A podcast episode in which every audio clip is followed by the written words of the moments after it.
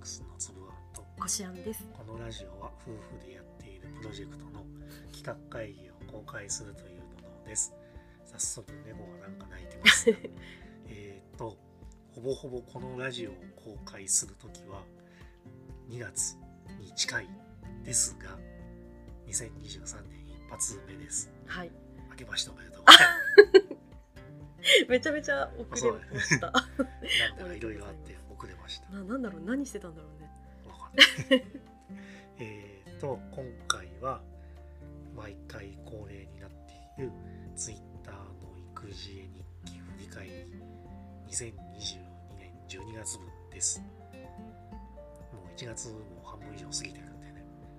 あれだけど、まあまあ12月を求めましょうと。はいで12月はこしあんが週に2、3回うんうん。バイトというか、まあ勤め、実際出勤みたいな。ことをしないといけなくなったんで、まあ、あと少し長めのね休みもあったりした影響で、長かったね。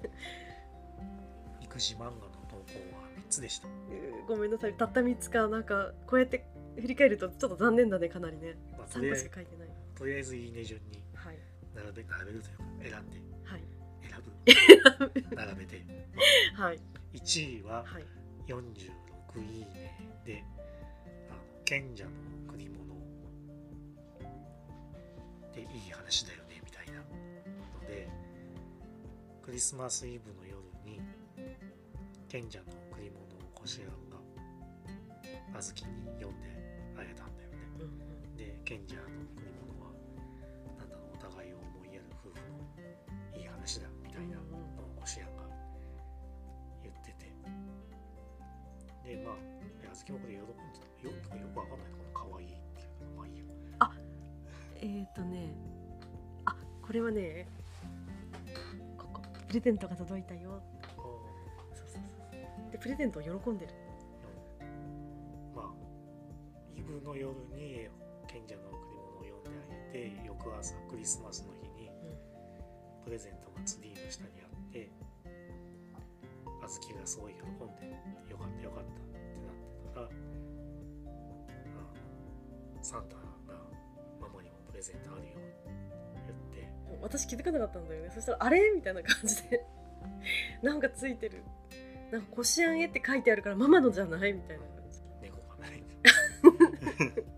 であのプレゼントがあって嬉しいって喜んでたけどまあサンタっていうのはつ粒が骨で。こしあんは特に何も用意してませんでしたっていう。私は何も用意して いませんでした。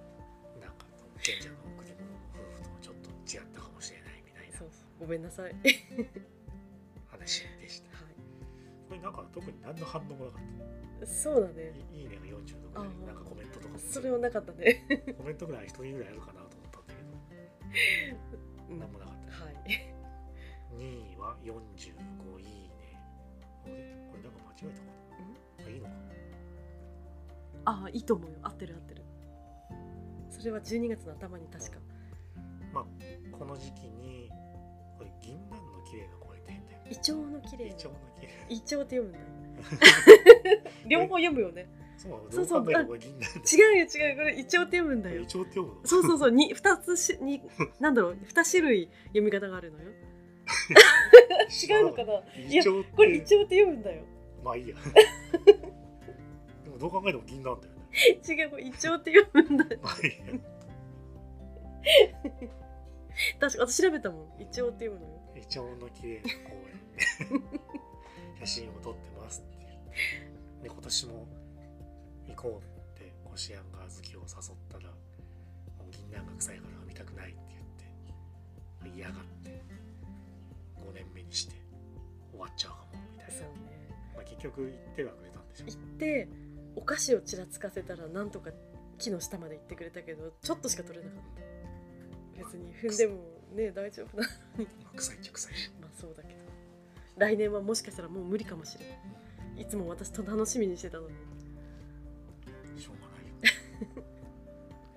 3位は34いいね。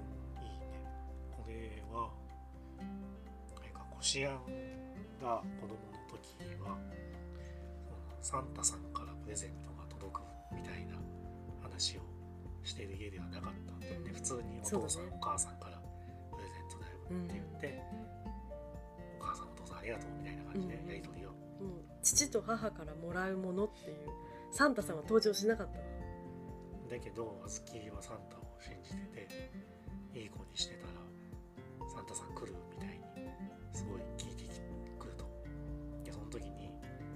なんて答えたらいいか。困っちゃうなみたいな。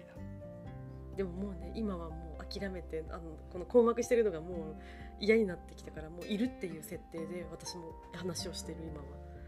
だけど多分もう疑ってるよ。ね、あやっぱりそうかな。うすうす思ってる？うん。あのバーコードのこと？うん。プレゼントのね箱にねバーコードついてたからこの間ねサンタさんからもらった箱にバーコードついてるけどなんでって聞いてきたもんね。サンタさんをサンタ工場で作ってるから こんなのないはずだ言ってたね。あれはちょっと多分ね困らしてやろう。そういうこと？そういう心理が働いてるの？多分分かってる。のか。っまあそうだよね。それくらい4歳5歳になってくるとさうすうすそんなのいないってわかるよね。ちょっと寂しいね。ちょっとね。うち俺が子供の時の一番クリスマスプレゼントの古い記憶って多分4歳の時のクリスマスうんの時でこの時は枕元にプレゼントが置いてあってすごいね。起きたらプレゼントあってあーって言ってうんうんなんか包装紙をバリバリバリバリってめくって アメリカンだね開けた記憶があってうん。すごい喜で寝てた姉ちゃんが「それサンタじゃなくてお父さんとお母さんだよ」っ てお姉ちゃん即バラしちゃったね。ネタ話したっていうのうん。を覚えてるけど、うまあ、だけどそれはそんなにショックだったかって言われんうんると、うん。そんなショックの記憶もなくて、ああそう。あそうなんだみたいな感じ？うん、うん。っていうかむしろなんとなく分かってたよっていうか、ああうすうすなんだろうねそれってね。まあ、そうだと思ってたっていうかいやちょっと当時なんて思ってたかちょっとそんな正確に思い出せないけど別になんかうわーってなんかうんショックを受けた記憶もないんだよ。うんね、じゃあ別に悲しいとかそんなんじゃなくてあそうまあ普通に受け止めた感じ。あそう ってなるしそもそもその時ももはや真理でなかった気がしないでもない。なんだろうね。うすうすそう思ってて、うん。で姉ちゃんに言われてまあそうだよねって思ったぐらいの感じだった気がするんだけどな。なんかすごいうわーってなんかうわショックとはなった記憶はないね、うん。なんかなんかわかるのかね。なんとなくね保育園とかまあお友達とかねななんかこう分かる何かがあるんだろうね。ちょっとした。いるわけないだろうん。だって考えてみたら勝手に家入ってきたら怖いもんね。煙突もないしね。まあ、それに保育園とかでも、うんその上に兄弟のいる子とかだとそう俺みたいにそのネタ話とかされてて、サンタさんがとか言ってサンタさんっていないよとか多分言ってる子とかいると思うんだよね、うん。一人や二人いるだろうね。こんなのいないよみたいな、いるもんみたいな。言い合いをしてるかもしれないしそこは分からないけど。むしろ保育園の先生とかの方が困ってんじゃないかな、ああまあそうだよね。て。先生それ困るよね。なんて答えてるんだろうねことを言ってなんかそのか後で親になんかにうん。なんでいないなんて言ったんですかうみたいな、ん。怒られても困るし、うん。まあ、かといって、まあ、嘘といえば嘘まあね。あの悪意のあるものではないけれどでも難しいところだよねその辺でどうしてるんだろうね。まあなんだろう。で結局そのサンタクロースっていう分かりやすい人はいないかもしれないけれどもそういうプレゼントをくれる人はいますよみとしたお話にすることはできるかもしれないけど、とはいえちょっとこの4歳とか5歳には難しかったりとかしてなかなか特に先生とかは困るんだろうなと。でしかもさなんか絶対にそこのうちのお父さんとお母さんがくれるなんて分かんないじゃん。あげない家だってあるかもしれないよね。そういうシステムじゃない家もあるよね。例えばね仏教徒とかね。まあまあそうまあ、まあ、分かんないけど。宗教に。宗教の問題もあるかもしれないけど、まあ、例えばそそんなにちょっと生活が苦しくてプレゼントとかそんな余裕ないですみたいな家とかってあるわけで、まあね、でも保育園ではねあの仏教徒だからクリスマスパーティーとかされたら困りますっていう人がいたみたいよ。そういうコメントが挙げられたみたいよ。あのそういう宗教のそういうお祝いみたいのはあのうちではさせたくないんですっていうそういうことを考えてる人もいるみたいだからなかなかね難しいよね今の時代ね。だ。からアメリカとか、うん。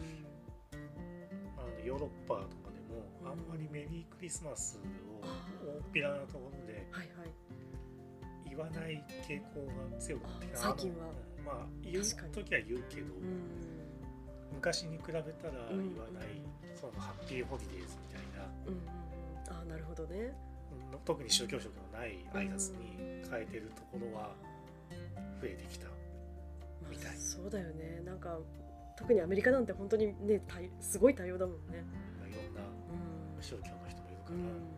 その全員が全員キリスト教徒でしょみたいなうん感じの態度で臨むのはあんま良くないよねみたいな、なるほど。まあ、ちょっとサンタはいろいろどこの家庭も若干どういうスタンスでいくかとか悩んでたりするんじゃないのかなっていう気もしないでもないでえっ、とちょっと待ってね。結局えっ、と3回投稿していいねの平均は42フォロワー数の増加は50え？